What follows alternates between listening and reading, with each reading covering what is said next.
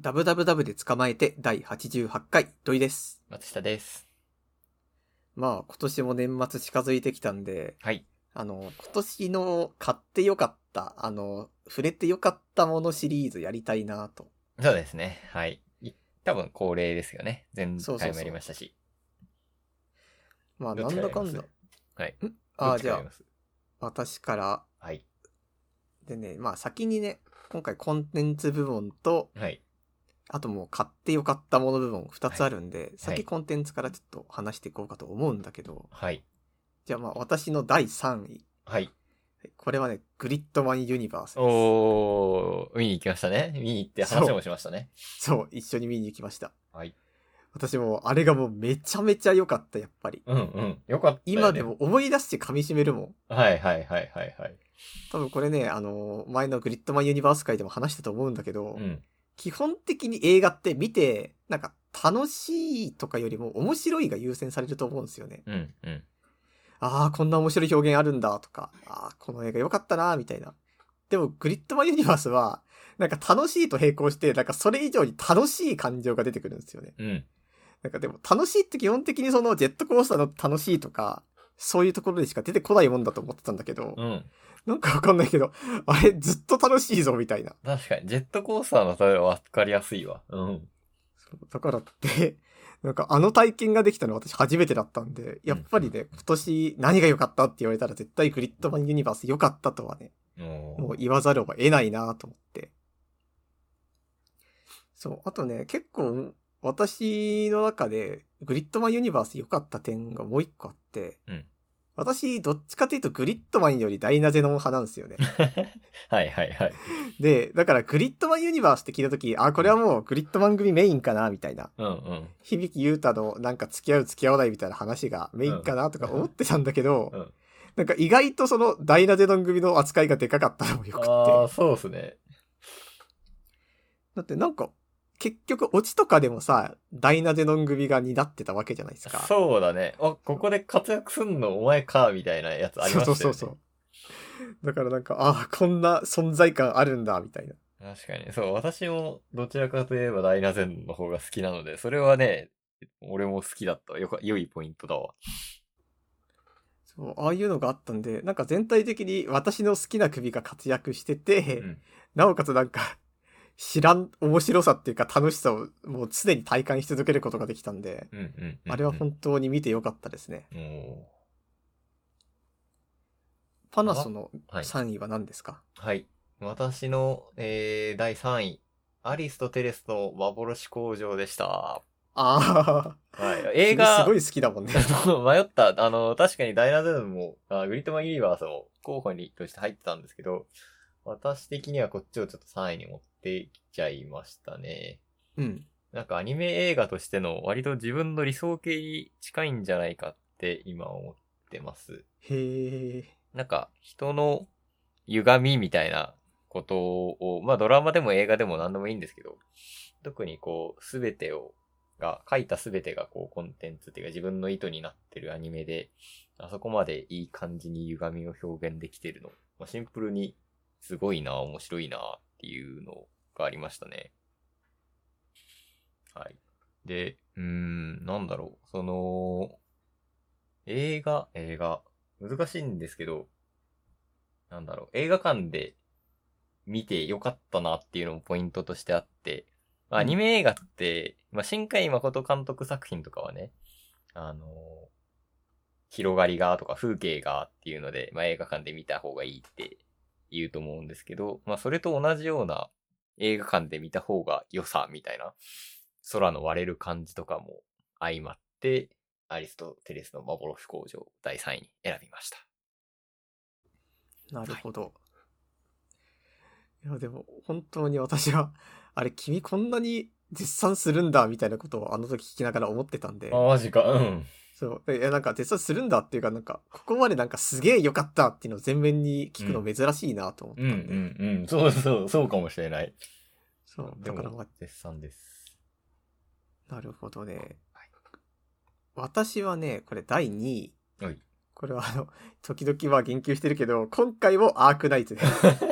おー。あのねなんでこんな毎回毎回ね、あちこちでアークナイツいいいい言うのかっていうと、うん。なんかあの、まあ、ソシャゲだからメインシナリオの進みが遅いみたいなのは当然あるんだけど、うん。 その代わりとして定期的に出てくるイベントストーリーがね、毎回いいん ですよ。そうなんだ。そう。まあ、あの、弾力があるんですよ。あらゆるシナリオに。うん。で、例えばなんか、まあ、ソシャゲって基本的にイベントストーリーは楽しければいいみたいなところって、まあ、どこにもあると思うんですよね。うん。うん。だってまあ、イベントで本編じゃないんだからって、もう、逆にもう楽しいことだけしようよとか、暗いのだけしようよとかなるんだけど、うんなんかアークナイツは表現が、今年のイベントストーリーもかなり表現が良くって、うん例えばまあ、物語のメインストーリーの主軸っていうのは、病から人々を救おうっていうことなんですよ。うん。うん。うん。ってなった時に、でもなんか病から人々を救うっていう軸はあるんだけど、それとは別に、主人公である、あの、プレイヤーが操ってる主人公の過去一体何があったのかとか、うん。あとはこの世界実はなんか自分たちが暮らしてるより昔に住んでた存在がいるっぽいぞみたいなとか、うん。 うん。なんかそういういろんな世界の謎があるんですよ。うんで、そういうのがあるんだけど、最新のあのイベントストーリーの中では、そういう謎あります。あるけど、そう、もう、主人公の過去とか世界の秘密みたいなのは全部もうイベントストーリーで片付けちゃいますみたいな。ことをして2週間のイベントストーリーですごいもう世界の真実実は旧人類みたいな奴らがいたとか、うん。主人公っていうのはなんかその中でもどうこういうやつでみたいなのとかうん。なんかそういうそ主れ イベ人公ントだスけ トーリーでいいのそう俺も思ったうん。しかもそのイベントストーリーの何がすごいかって、うん。そういうところを端に置きつつもそのイベントストーリーのメインの話はうん。アークライト世界っていうのはその天幕っていうなんか空にこう幕みたいなのが覆われてて本当の宇宙が見えてないんですようん。で、そうなんだけど、その天幕に、あの、穴を開けて、本当の宇宙に人間が飛び出していくっていう話なんですよ。うーん。で、その天幕を破いたことによって、うんそのアークナイツ世界の人たちっていうのは、あ、空の奥に本当の空があるとか、あれは一体何が起きてるんだってなって、本当にあの世界の住民全員が、自分たちの世界の本当の広さに気づくっていう話なんだけど、うん。これをイベントストーリーで それメインストーリーだろ どう考えても。で、こういうの全部やって、じゃあなんでこれが成立するのかっていうと、うんさっきも言った通り、アークナイツのそのメインストーリーの核っていうのは、あの、病気の人々から、人々を救おうっていうことなんですよね。うん。で、イベントストーリーでそこだけは片付いてないわけ。うんうん。ああ、はいはいはいはいはい。だからそっから本当にこう、自分たちが一番やりたかったり、この作品の核っていうのは病のことであって、うん。なんかそれ以外のすげえ重要なこととかもあるけど、それらは全てなんか外に添えておくものなんですよっていう、なんか弾力が感じられて、あーこれするのすごいんだよね。確かに、すごいね。それ、なんか、面白いかもしれ ない。そう。だってメインですげえ絡めてやった方がさ、絶対に、まあ盛り上がるっていうかメインの評価上がるんですよね。 うん。でもそれをしないで、ここまでこうガッと踏み抜くっていうのができるのは、やっぱりそのアークナイツだけの強みだと思うんだよ。確かに。まあ、あとは多分、これあの中国の方が運営会社とかもやってるんで、うん。やっぱり山体とかが書かれてるからこそのそういう下地ができてるのかな、みたいな。うん、うん、うん、うん。なんかそういう、まあ一般ユーザーに受け入れられる下地がきちんと作れてて、多分シナリオの方もそういうのに造形のある人たちが書いてるのかなって思うと、うんなんかそういう層の厚さがあるところも見えて、なんか全体的に、なこの言い方はあんまり好きじゃないんだけど、こう、格があるっていうか、うん、うん、うん。うなん、か、そのアークナイツっていう作品に対する、なんか気概をみんなが持って作ってるなっていうのが本当に素晴らしかったんですよ。なるほど。だからもうこれは今年の良かったなっていうもの2位ですね。おー。はい。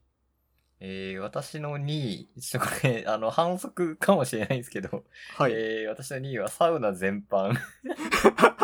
あコンテンツとしてサウナを捉えてください。ちょっと、今だまあけはわ。かりました。はい。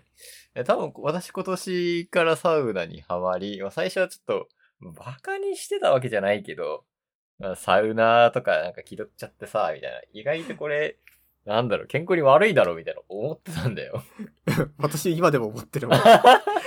思ってたけど、こううん一回、ねこれも嫌な言い方です。なんだよ、整うって思ってたんですけど、うん一体、一回整ったら、あ、これはいいな、サウナ。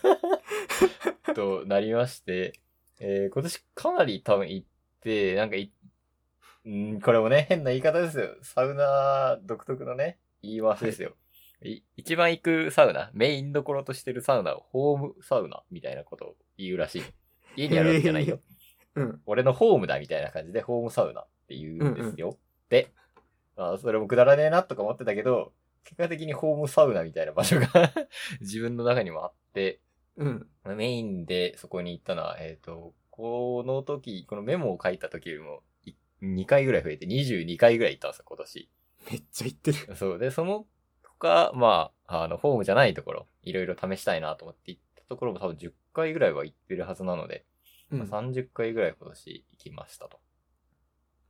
まあなんか、いいところいろいろあるんですけど、まあ、整いも一つなんですけど、まあ、風呂もあるじゃないですか。風呂も含めて、えー、なんか自分をこう、落ち着かせるじゃないですけど、こう、休憩する場所みたいな感じになって、本当に新しい趣味みたいになりましたね。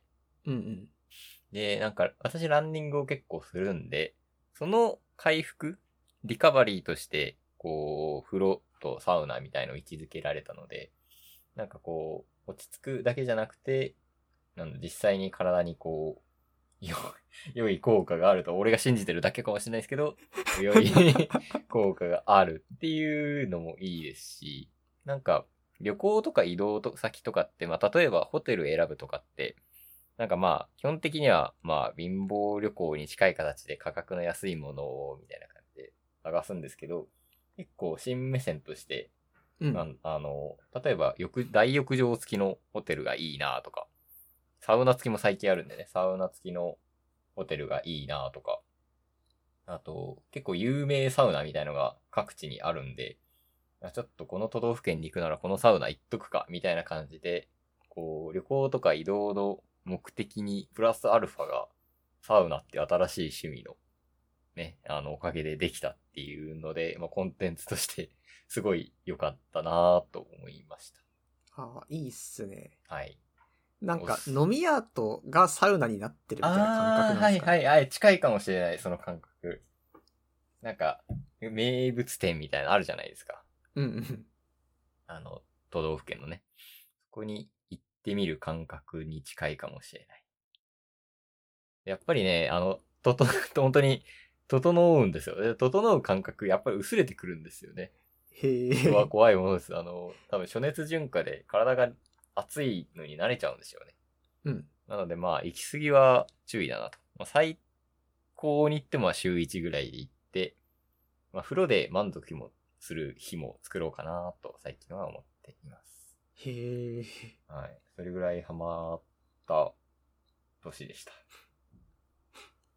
いいっすね。サウナなかなか、能動的に行くって私ないからさ。うんうんなんか温泉行ってサウナあればちょっと入ってみるかぐらいだし。うんうんうん。ほんとね、それがね、逆になったんだよ。サウナ行って、あ温泉もあるから入るかみたいなね。へ え。はい。あの、一回、そうですね、なんかセオリー通りに、なんかこう、もし、整う気があるのなら、こう、なんかあるじゃないですか、本みたいな、整う本みたいな。それ読んで、一セットやってみて、ハマったら、儲け物みたいな、人生の新しい扉が開けると思うんで、ぜひ、やってみてほしいです。わかりました。はい。じゃあ私の第1位なんですけど、はい。これはね、インターネットラジオですね。おー。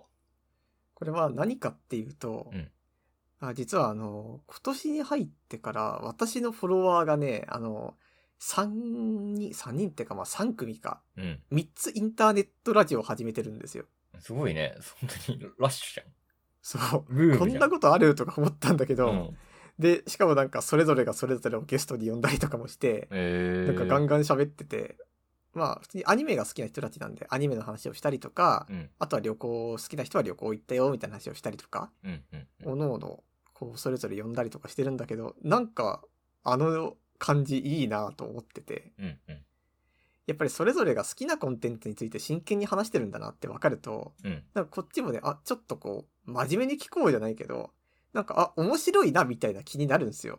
うんうんうんうん俺は別にその、なんか、このアニメでよくてさ、っていうアニメを見てはいないんだけど、でもなんか、真剣に話してるのがわかると、あやっぱいいな、みたいなうーん気持ちになってくんですよね。うんうんうんだからなんかそういう、こう、届ける気持ちみたいなところが、なんか伝わってきたり、あとはまあフォローフォロワーっていう関係でもともと多少知ってるからっていうのもあるんだけど、うん。なんかよりなんか知るきっかけになっていいんですよね。えそう。で、なんかこれは私、なんか結構いろんなコンテンツを楽しんだ時に生じることなんだけどさ、うんなんかあのすげえいいものに触れていくと自分の過去を振り返る時間が急になんかスッと差し込まれるんですよ。ー。うん。例えばなんかライブに行って曲聴いてていいなってした時に、うんなんかわかんないけど自分のこれまでをこう一瞬こうふっと頭の中によぎるみたいな、えなんか瞬間が訪れたりとかすることが結構あるんですけど、ー。うん。なんかそれに近いものがね、あのフォロワーのラジオでもあるんですよ。うん。あこのトークテーマで話してて、あれそういえば俺こういうこと昔あったな、みたいなとか。うんうんうんうん。それがすごいいいし、あとは一番個人的にこう、フォロワーのラジオが始まって変わったなって思うものが、うんあの、ラジ、あのーラジオを聞きながらハッシュタグで実況をするっていう文化を初めて私はやりました。おー。なんか、うわーフォロワーこれしたんだ、みたいな時に、うん。なんか、それに対して、え、こうこうこうだったんだとか、こういうことなんだ、みたいなとか、うん。なんかそういうので、ずーっとこう、誰も TL で実況してないんですよ。インターネットラジオ、あの、あ YouTube とかに上げてるんで、うん。あの、聞く時間それぞれだから、誰も TL にいないんだけど、うん。それはそれとしてめっちゃ実況しちゃうんですよね。へで、なんか、あ、もしかしてアニメ実況とかもこういう感じでみんな楽しんでるのかなっていう気づきがあったりとかして、ー。うん。うん。うん。なんかそういう感じで、多分、これって、そのラジオやってるフォロワーは当たり前のことなんですよ。アニメ実況する人たちだからって。うん。うん。でも俺はそれを今まで、へえ、アニメ実況ってなんでやるんだろうぐらいの気持ちだったんだけど、いざ、あの、大好きなフォロワーたちがラジオやると、もう俺やらざるを得ないんですよ、実 況。へえ。なんかそういう感じでさ、なんかちょっとずつその、フォロワーの語りになんか共感したり、できなかったり、あとはアニメ実況の楽しさを知ったりっていう、なんかそういう新たなフォロワーの一面に自分がどんどん触れていきつつも、新しい世界が広がっていくっていう感覚がすごい良くって、うん。うん。ああ、これからもこれ追っていきたいなっていう感じなんで、うん。もう堂々1位ですね。おー、いいっすね。なるほどはい。で、私の1位なんですけど、えー、大迫傑 YouTube チャンネルが1位でございます。へえ。はい。あのこれはなんで大迫すぐる選手っていう、まあ、ランニングの人の YouTube チャンネルなんですけど、いや今年、なんならね、今年動画いっぱい上がってるわけじゃないんですよ。今年多分2、3本なんですよ。えあの、YouTuber みたいな感じで、あくまでも選手だからさ、 ああ。こう、まあ、隙間にやってるとか、あとまあ、ケニアに行ってた頃は、こう、ケニアの、なんだろう、現地の様子を紹介みたいなことしていて、まあ本当にうん。サブみたいな感じで、もうツイッターな感覚なんだと思う。ツイッターみたいな感覚でやってる動画なんですけど、まあ今年いっぱいないんですけど、今年ハマったんですけど、なんかこう、アスリートの日常を垣間見える時代なんだなーっていう感じで、うーん、まあ文字の SNS よりも多分、すげえ情報量多いし、アスリートだからまあ、やっぱり走るフォームとかね、綺麗さとか、筋肉の感じとか全部見れるわけですよ。うん。なんかすごい、この人たちは、すごいことをしてるんだなっていうのが、YouTube であるからこそすごい伝わりまして、でそれがやっぱ自分のモチベーションになるんですよね。自分の走るモチベーションに。うん。なんで、その自分の心をこう、ぐわっと上げてくれたっていうことで、大迫傑選手の YouTube チャンネルです。へなんえ。かおすすめ動画いろいろあるんですけど、はまいあ。ただただ、なんか、えっ、と、今日休んじゃいたいと思ってるあなたへ、みたいな感じで、えー、大迫傑がもう、何分ぐらいだろう ?80 分ぐらいジョグを、ただただジョグを するのを、おと、後ろの弟さんが後ろから撮っている動画とか、へえ。とかが、私はなんかもう、ただただ見てるだけでも面白いし、フォームとかすげえチェックしちゃうし、うんあアメリカのアリゾナとかで走ってるんで、あ、うんこういうところを普段走ってるんだとか、こういうところで生活してるんだ、みたいな。と、もうなんかもう、一つの動画をこう、どんどんどんどん噛み締めていくと、どんどんどんどん情報量が増えていくんですよ。そういう系なんだ。はい。あまあでも、そ、それ以外にもありますよ。なんだろうな。例えば、えっ、と、なんか、例えば、どっかに合宿に行く時の持ち物紹介みたいな5分ぐらいの動画があああ、るんですそけれどいいっすね。そう。あ、こういうの持ってくんだなとか、あ、パンツ持ってかないんだなと か。 持ってか ないのパンツ持ってかないで、あの、ランパンって大体下着がついてるんで、へ合宿の時ーはランパンで過ごすよ、みたいなこと言って て、かっけーみたいな。思ったりしましたね。うんもう、ちょっとね、更新頻度上げてほしいっていうお願いはあるけど、まあ、年に3回は。 あと、そう、なんか、あの、東京マラソン始まる前に、こう、インタビュー動画撮ったりしてるのもあって、もう本当になんか、マジでいろんなコンテンツが1、2個ずつあるみたいな感じなんですけど。うんあ。本当に面白いし、結構今年すげえ俺、ランニング熱高まったんですけど、半分以上この大迫傑 YouTube チャンネルのおかげなんじゃないかなと。すごいな、それは。はい。な感じでしたね。えーいいっすね、そのはい。あの YouTube ーおすすめです。チャンネルわかりま端した的。に言って、ちょっと概要、概要欄じゃねえや。 あの、詳細欄に貼っとくんで、ぜひ見てみてくださわかりました。い。はい。で、ちょっとせこいんですけど、番外編話していいですか ああ、いいっすけど。 あの、一瞬だけ話します。あの、ゴジラマイナスワン見てきました。おー、どうでしたあの、普通に良かったです。で、へえっ、と、気になるところ、シン・ゴジラを超えたのかっていうところはね、マジで人によって評価が分かれると思う。うん俺はシン・ゴジラの方が好きぐらいの、えー、コンテンツ度です。えーはいじゃあ私も見よっかな。あのね、なんかね、家族がかけてるんだよ、マジで。シンゴジラって家族なかったじゃん、みたいな。ない。なそういね、あれは。 そ、そこがね、違った。あとね、家族っていうか、まあ、お嫁さんみたいな人が浜辺美波なんだよ。 はい。そこもすげえよかった、 俺。俺がただただ浜辺美波が好きなのかもしれないけど。っていう感じです。今年なんか駆け込みでいい映画がたくさん来てるっぽいっすよね。そうだね、なんかゲゲゲのやつもすげえいいって聞くからそう見ようかあな。と、トットちゃんもいいらしいんですよ。あ、そう、トットちゃんもいいらしいね。でも私、トットちゃん最初に映画化ですよってやった時に、うんなんか、ほんと、へえぐらいの感じだったの。ああ、まあ、やるんだ、とか。でも、みんながすげえすげえいい言ってるんだよ。うん、そう、そうだね。ゲゲゲも同じくそんな感じだよね。うん。なんか、すごいよね。そう、いや、ちょっと、しかも、あの、コノックのやつ、あれもあるじゃん。 うなんだっん。け。なんかちょっと、お多すぎるよね。見るべきアニメ映画みたいそう。ちょっと驚きました。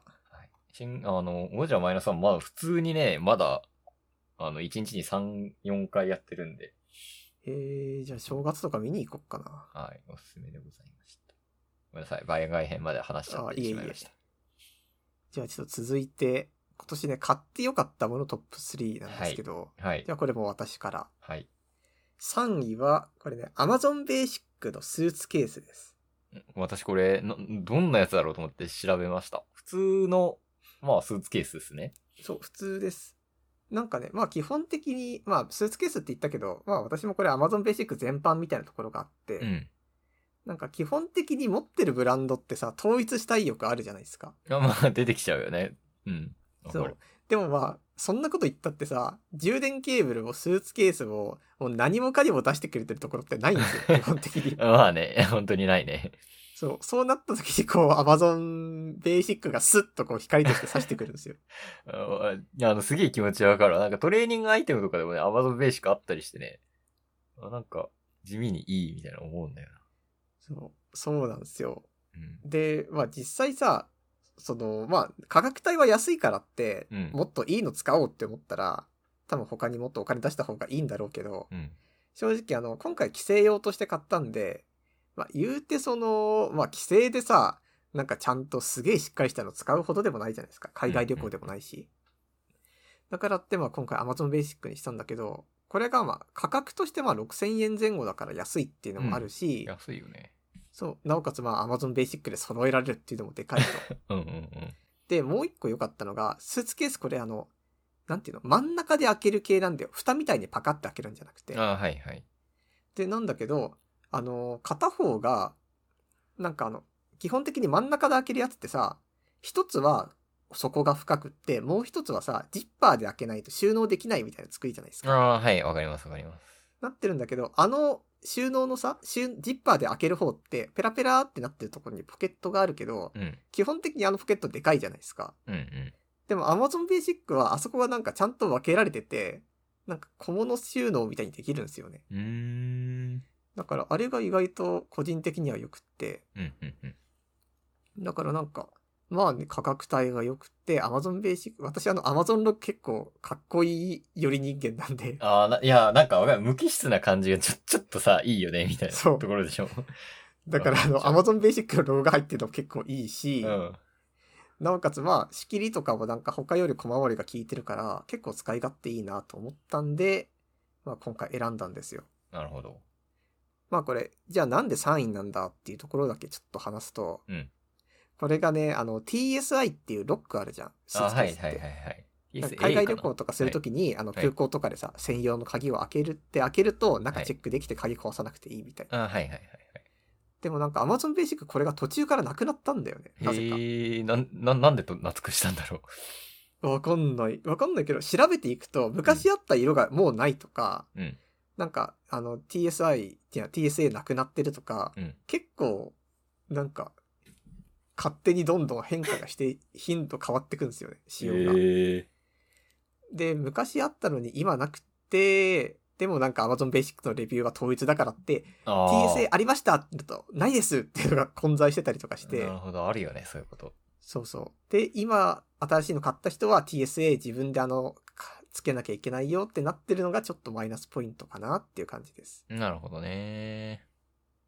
いや、なんか改めてアマゾンベーシックのページ見てるとさ、ほんとメモ帳から、うんち処理袋から、犬用軽流ケーブルとか、 なんかすごいスイッチケースとかマジでいろんなもんあるね。多分本気で生活すべてを担おうとしてきてるんですよね、Amazon は。そうだね。なんかこう無機質感がちょっと好きなのすげえわかるわ。なるほど。まあ、実際ね、スーツケース、本当はこう、前から気になってるのとかも他にもあったんだけど、うん。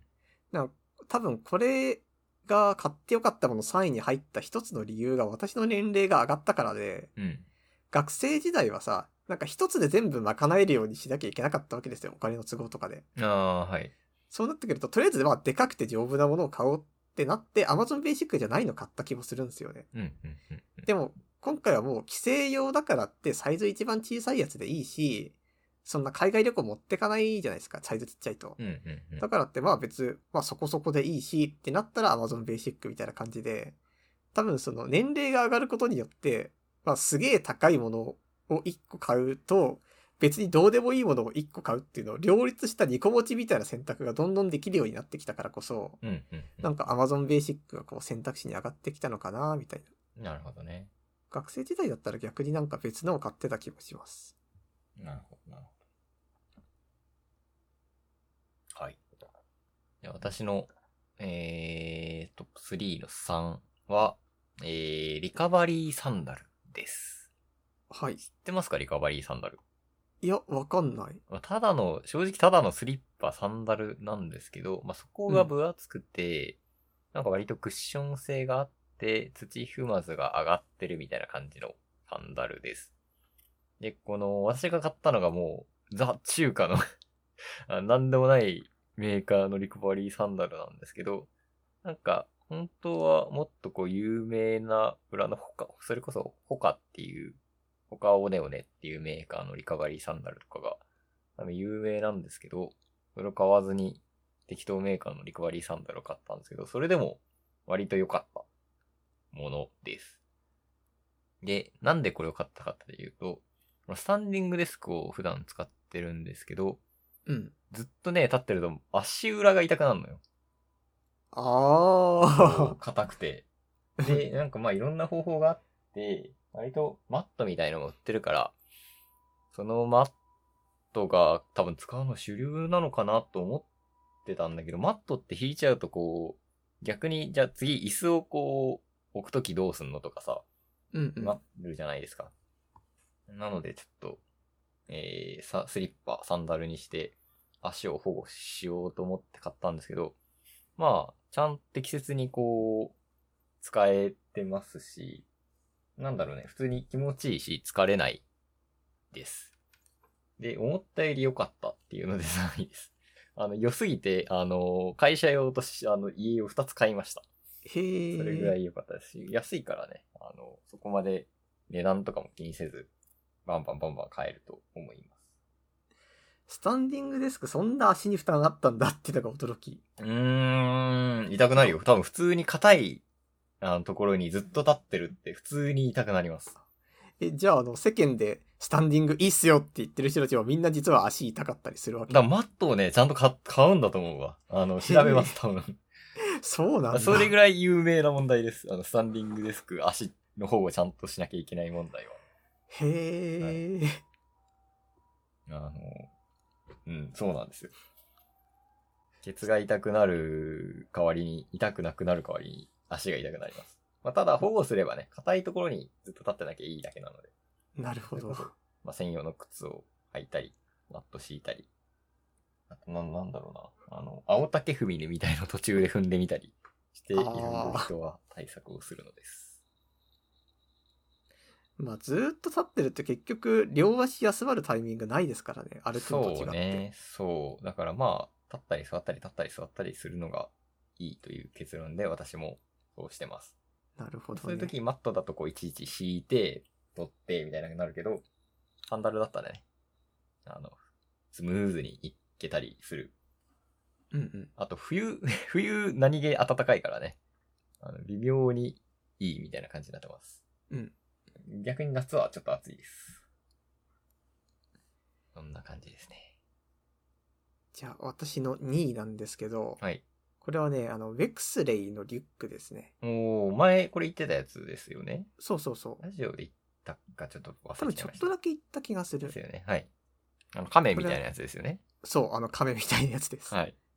なんかずっとね、ちっちゃいリュック欲しかったんですよ。うんなんか今までずっと、まあ、大きめだったりとか、まあ、割と何でも入るよみたいなのが一番いいと思ってたんだけど、うん実際なんか、そんなに物入れることってないんですよ、リュックって。うん、うん、うん。うんで、なんかとりあえずあの、まあ安くなってたっていうのもあって、ウェクセレイっていうリュックを買ってみたんだけどさ、うんこれが本当にいい、何がいいかって、その甲羅感があるのがいい はい。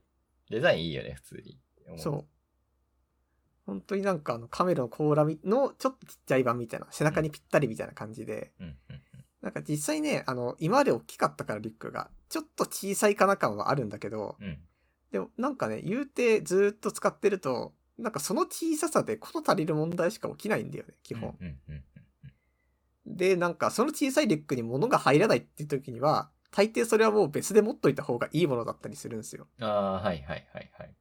例えばまあ私は趣味で時々日本酒の試飲会に行くんだけど、うん。そこで、あ、これいいじゃんって思って買ったものを リュックに入れようとするとちょっときつかったりするわけ。 うん。でもボそトういルうで時しょって大抵さ、あのボトルは専用のボトルケースとかを持ってくんですよ、事前に本当はね。はいはいはい。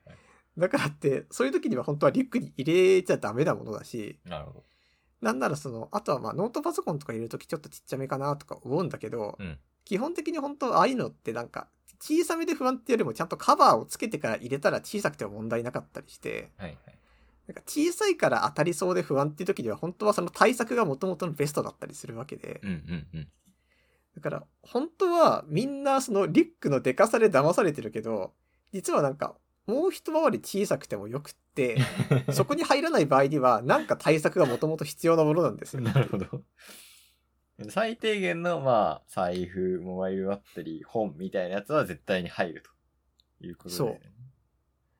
だから最近はもうこれでなんか散策に行ったりもするし、はいあとはなんかそうだなちょっととちょっとしたと日帰りのトイレとかも全然これでこと足りるしへえ。だってまあ言うてそんなまあ、日帰りだったら持つものは少ないし、っていうことか。そうそう。だからね、意外とこれで良かったりします。なるほまあ、唯一なんかあるとしたら、今までずっと大きかったから、なんか、これで本当にいいのかなっていう、なんか、そわそわ感がまだ抜けない。ど。うんうんけど、それ以外は、本当にこと足りてますね。うん。なるほど。お出かけはもうこれ一本みたいな感じでそうですね。応用が効くんですなんか、実際、まあ、飲み物も入るしね、それで。これで問題ないです。ね。なるほど。ちょっと私の第2位、リュックかぶりしちゃったんですけあど、。いいですよ。はい。えー、マタドールセグ30っていうカバンです。うん多。分画像、あ、マタドールセグ30とかで検索してもらった方がいいかもしれないんですけど、で、結構特殊な形のデカめのカバンです。うん。で、うーん、30リットルなんで、まあ、でかいです。で、なんでこれが必要になったかっていうと、まあ、マラソン遠征を本当に行くようになって、本当に大阪マラソンに行くときに、格安航空使うけど、なんかそれのぴったりのカバンねえな、みたいなことで買ったんですけど。で、マラソン遠征って、靴を絶対も、まあ、ハイテク、うん、ハイテクはありっちゃありなんですけど、結構レース用の靴あんまり消耗させたくないんで、多分、カバンの中に収めなきゃいけないんですけど、なんか、うん。レースシューズが収まる場所のあるいい感じのバッグを検索して、これに行き当たりました。で、そ、うん、使い勝手が思った以上にすごい良かったっていうのがあります。なんか、セグの、セグは多分セグメントのセグなんですけど、うん。 4つにこうバンバンバンバンと仕切られていて、えー、で、裏側に1個でかい、えー、靴入れるところがあって、まあ、靴入れる、靴以外のでかいのが入れられるんですけど、まあ靴入れるところに入れたら手前のこのセグメントがちょっと小さくなるみたいな作りになってるんで、こう、なんかざっくり荷物を本当に分けられるんですよ。1日目に着るものはこのセグメントに入れて、2日目に着るものはここのセグメントに入れて、みたいな感じで。4つのセグをいい感じに使い分けられるので、こう、リュックの奥に入っちゃって、あ、全然ねえや、みたいなことが、このおかげでないっていうのが、すごい良かったところです。なんか画像を見てるけど結構かっこいいっすね。 そう、かっこいい。あの、見た目もいいと思います。でそれこそさ、なんか、シンゴジラで出てきそうな感じの 分け方。バッバッバあッから必要なものを一つ一つ取っていってみたいな。あ、はいはいはいはい。あの、コピー機出すところでこれ、セグ出てきても。 ガチャッガチャってね。 なるほどね。そうそうそう。まあ、かっこいいっていうのありますし、なんかね、ほんと、見た目が即機能性になっているところもあり、なんか面白いのが下にも、こう上にハンドルハンドルっていうか持ち手あると思うんですけど、うん。下の方にも持ち手がついてて、なんだろう、こう、グリとグラ持ちじゃないですけ ど、グリとグラみたいにして持って、あの、飛行機のあの、上のところに入れるとか、なんかこう、独特の使い方ができるのが良いポイントです。あと、まあ、全然、あの、細部なんですけど、うん。えっ、と、水筒入れみたいなところがある。まあ結構カバンあると思うんですけど、完全に、あの、ジッパーで上までこう上げられる、水筒をこう隠して入れられる水筒入れがあって、これがね、かっこいいというか、水筒出てるのダセえなと俺思ってるんで、ああ、わかる。そう完全に、えっ、と、水筒が隠れる形で、えー水筒もは入れられる。で、パソコンも入れられる。靴も入れられる。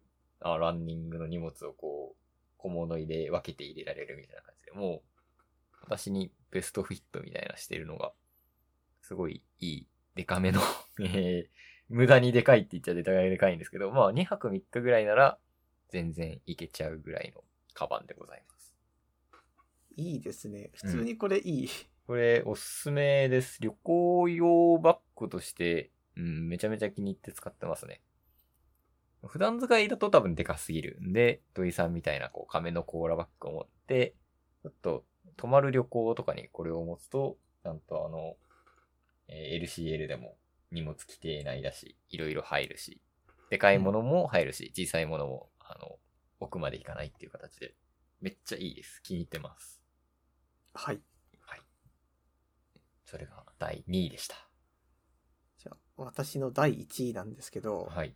これはね、あの、ラズベリーパイ4ですね。おお先週も言ってましたね。そう。買ったんですけど、あれはい買ってからね、やっぱりその、つけるわけですよ、ちょくちょく。うん。つけてなんかしようみたいにやってて、うんまあ、普通に多分年末とか、年末年始時間ある時に触ろうかなとは思ってるんだけど、うん、なんかあの、ちょっと電源入れるだけでもまだ楽しいんです よ。 続いてますね。うん。そう。で、なんかこれ、ち何に近いんだろうって思ったら、やっぱこう、レゴ買ってもらった日の気持ちなんですよ。うん、うん、うん、うん。レゴとかだってさ、あれって別になんか組み替えるだけで、あとそっからはあなたが好きにやってくださいみたいなもんじゃないですか。そうだね。そう、でもだからこそなんか、じゃあ今日も組み替えました。楽しいみたいな気持ちが続くわけで、うん、うん。ラズパイもなんか、これを持った後に何をするかによってワクワク感が持続するものだから、やっぱり常にそのラズパイつける楽しいな っていうこっからこれができるぞみたいなはいはい後の楽しみを想像しながら使えるみたいな感じが私個人的に好きなんですよね。なるほど。そうまあこのラズパイ自体は本当にもともと教材用レゴのセットについてたものだったからってさ、うん、うん。だからまあまあ本当にこうレゴと本質的に近いものなんだと思うんですけど、うん、うん。なんかすごくいいです。なんかワクワク感があるし、いいですね。なんか情報もラズパイだったら多いですしね。そうそなんか作例みたいのもいっぱいあるじゃないですかね。う。うん。なんかこれから何を作ろうというか何をしようみたいのあるんですかこれからは、あの、私、前にあの、ツイッターの自動投稿のボットのやつを作ったんですよ。はいはい。なんか一応 API 制限だけど、いろいろできるように、みたいな感じでうんうんうん。作ったんで、なんかそれを使ってなんか、あの、情報を取って、自分のアカウントでなんかツイートするみたいなのをもうちょっと日に何回かできるやつ作りたいなと思ってます。なるほど。あれであすねとはなんか個人的に思うものが、あの、写真とかと、写真撮って、あの、Google の スプレッドシートに載せたらそれが自分でも意図次第ランダムな時間に投稿されるみたいな。ああ、そっか。カメラもね、 ついてるセットだったんですもんね。そうそうそねう。なんかそういう感じで、なんて言うんだろう。手紙感のあるインターネットをしたいなと思 って、え。なるほど。なんか自分でもその意図次第タイミングではい。なんかツイートされたら面白いなという気持ちを、なんかこう、いい感じにしたいなと思ってます。なるほど。なんか最適っすよね。消費電力も少なくて、えーそうそうセンサーとかも手軽に接続できて、情報も多くて、で、そうリラックスコンピューターが。つい何日か前、ツイッター一回落ちたじゃないですか。はいはい。なんかあの時でもまあ私ツイートしてたんですよ。うん。フォロワー見えてるかみたいな感じで。うん。でもあの時も正直見えてるとは思ってないんですけど、うん。でもなんかああいう時も、まあ数時間後にフォロワーがこのツイートを目にするんだろうと思いながら、うんあの黙ってこう闇の中にツイートを投げ込むみたいなのが結構好きだったんで、うん。なんか私本質的にこう手紙的な部分が好きなんですよ、インターネットの。なるほど、なるほど。だからまあ、なんかそういうのをこう自分でも作っていける、いくことがなんか大切なのかもしれない。俺が楽しみ続けるためにはっていう。なるほど。そいいれですをねラズベリーパイでやっていきたいです。楽しみにしてます。頑張ってくださありがとうございます。い。はい。じゃあ、私の第1位は、えー、ナイキエアフォースワンです。はい。靴ですね。うんうん。えー、まあ、ごつめのバッシュ風スニーカーみたいな、まあ、普通のスニーカーっちゃ普通のスニーカーで、まあ、今更説明するまでもないぐらい有名なスニーカーなんですけど、まあ、結構いい値段するんですよ。まあ、靴なんであれですけど、1万5、6千円うん。 1万4000円かなぐらいなんで、えー、まあ、なんだろう。普段私はい結構履いてるのはあの、コンバースのタイプのやつ、スニーカうんうんうんー。が、あの、なん、なんていう靴なんだ、あれは。えー、コンバース、コンバース、いな、なんでしょうね。コンバースタイプのスニーカーが好きで、割とそっちを履いてたんですけど、なんか、あ、これも足裏、 足裏かもしれないですけど、なんか薄、靴底薄いなって思い始めて、ああ、うんうん。はい。まあ、薄、まあよく歩くからかわかんないですけど、まあなんかもうちょっと厚底のいい感じの靴欲しいな、スニーカー欲しいなって出てきた時に、えー、出会ったのが、このナイキエアフォースワンでした。で、なんかスニーカー、俺だけかもしれないですけど、なんか安いの惹かれがちじゃないですか。わか1る。万円と1万5千円の靴があったら、まあ見た目大体同じだったら1万円の方行っとくか、みたいな。なんかブランドごとに大体のデザイン統一されてるからね、ああいううのっんて。、そうそう、あんま変わんないですよね、言うて、みたいな。うん。で、まあ、あんまり1万、何千、うん、1万5千円ぐらいのスニーカーってあんま買ったことなかったんですけど、まあ、高い分だけいいっすねっていうのは分かったわ。っていうのと、あと、まあ、ひねくれ感が若干私あるので、こう、スニーカーブーム流行ってるからさ、なんかこう、逆張り行ってやろうみたいな気持ちであんまり履いてなかったっていうところもあったんですけど、あまあ、いいスニーカー、いいっすわ、みたいな感じになりましたね。うん。なんかごつい感いいですし、普通におしゃれですし、私のちょっと買ったのは、なんかこう、緑色のナイキのロゴが目立たないタイプなんですけど、なんかどんな服にも割とあって、ジーンズでもいいですし、黒いパンツでもいいですし、いい感じで、なんか普通に、うん、会社に行くときに本当に最適みたいな感じなんですよ。で、なんか履いてて、割とワクワクしてるんで、えっ、と、非常に気に入りました。で、最初の目的だったあの厚底がいいっていうのも、あのフィット感すごいいいですし、割と衝撃も少ない感じがしていて、足も疲れないです。っていう感じで、ナイキのスニーカーは、なんかいろいろ調べてみると、エアマックス、エアフォース、なんとかなんとかなんとかってこう、こうレベル感があって、エアフォースはなんか割と中間らしいので、へえ。もっとレベルを上げてみたりすると、どうなんだろうみたいな感じで、ナイキのスニーカーいろいろ試したくなりましたね。それ、え、何足裏が柔らかいの柔らかいわけではないけど、分厚い。うーん、コンバースに比べて分厚いですね。へえ。若干厚底めみたいな感じです。いいっすね。はい。マジで気に入って履いてます。あと、あれか、えっ、と、N のマークのなんだっけ。ニューバランス。うんニューバランスの靴は割と履いてて、ニューバランスコンバースはなんかこう、ローテーションしてたんですけど、そこからコンバースが外れて、ニューバランスナイキ、ニューバランスナイキみたいな感じで、最近は履いてってます。あいいんじゃないでしょうか。はい。うなんか長持ちするし、なんかもっと高いの出してもいいよなって思ったね、これを履いて。さそんな感じで、まあ、おのおの3つ出していったんだけど、 はい。毎年これやるたびに、まあ、なんか新しいもの買ってるんだなっていう気になるんですよ。ああ、なるね。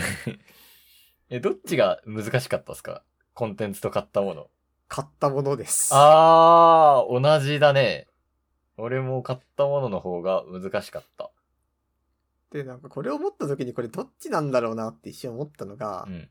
なんか、こんなに新しいものを一応買ってるのに悩むってことはう、ん。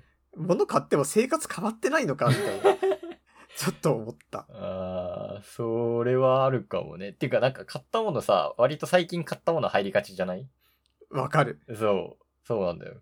忘れてんだよね、俺たち多分。そう。なんか買った気はするんですよ、いろんなものを。うん。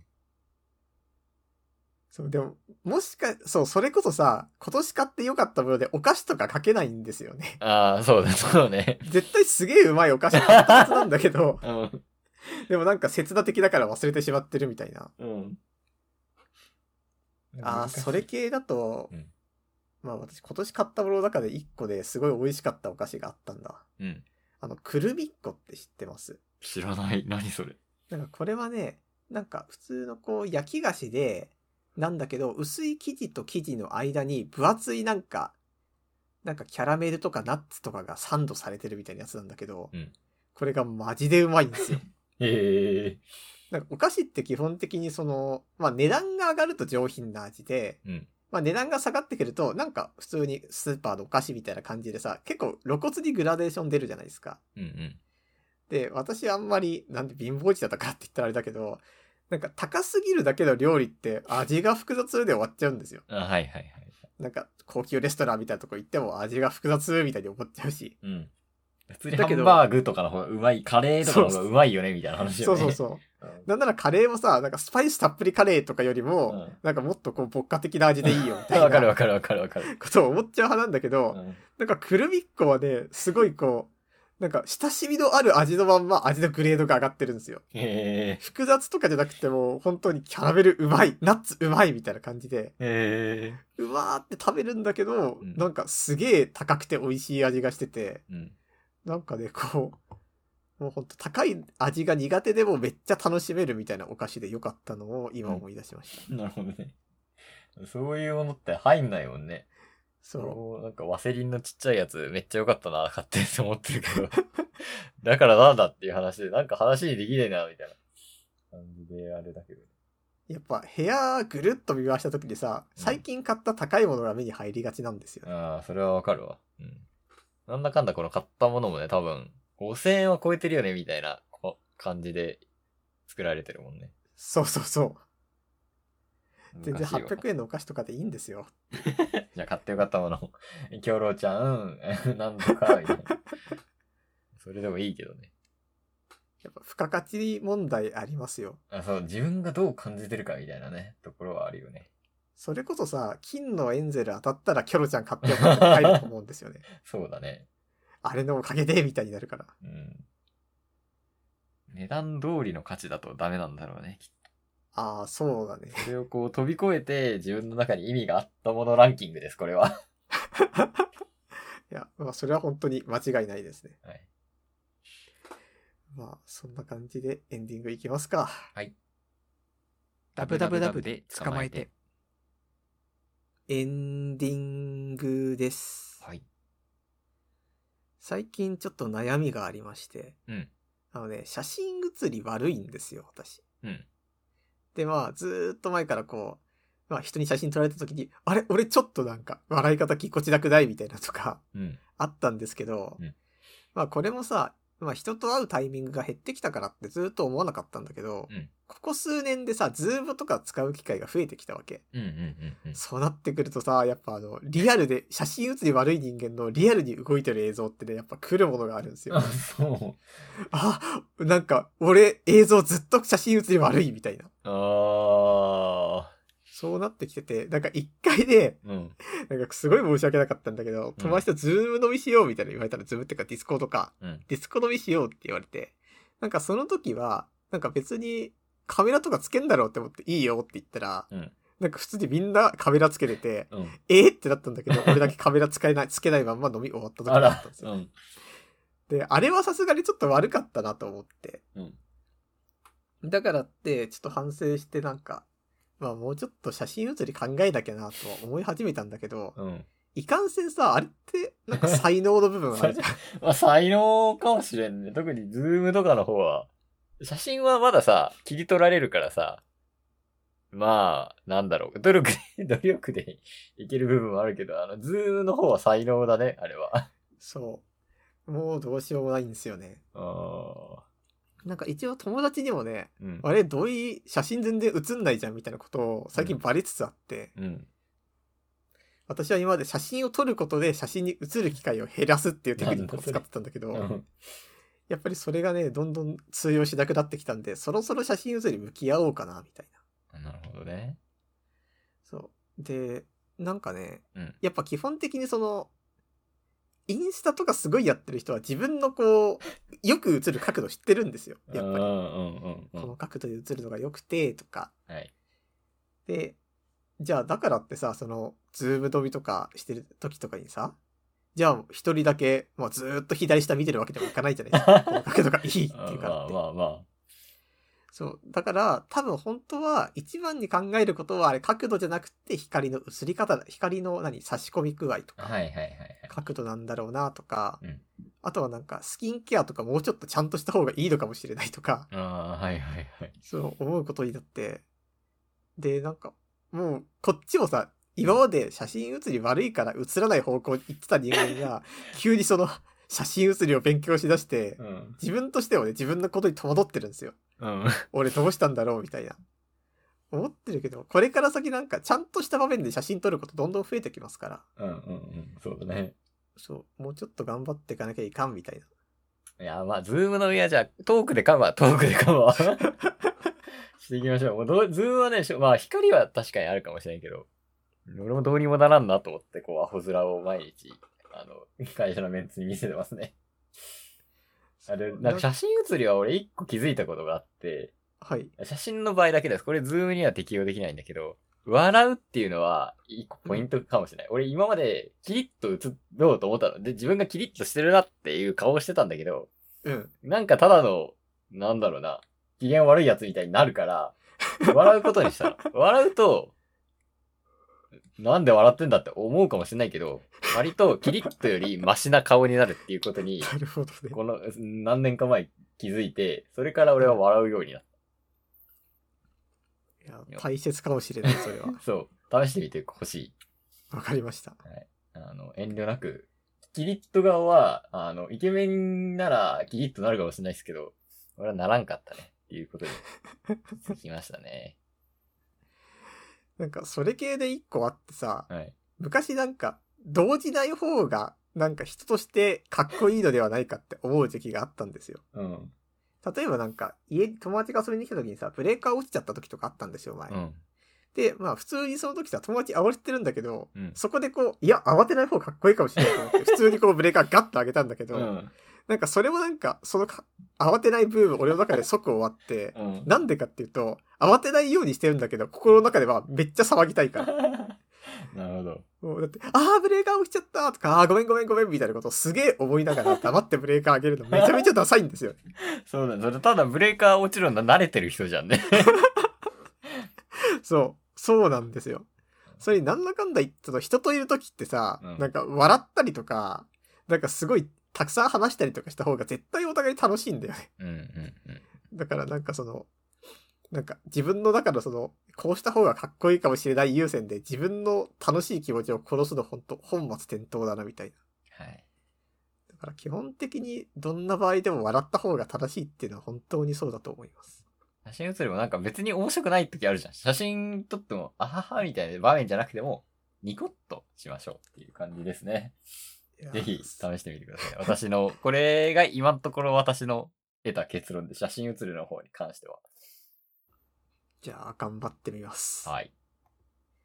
じゃあ、そんなわけで、えー、我々ダブダブダブル捕まえてでは皆さんからのメールの方お待ちしています。はいえーメールアドレスは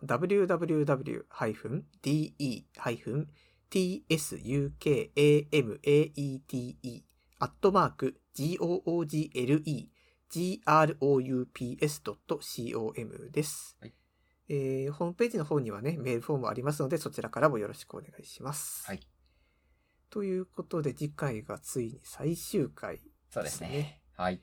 一応まあ収録日が12月30日の予定なので、まあ29日ぐらいまでメールが来たらね、読めるかなという感じです。はい。じゃあそんなわけで今回もありがとうございました。ありがとうございました。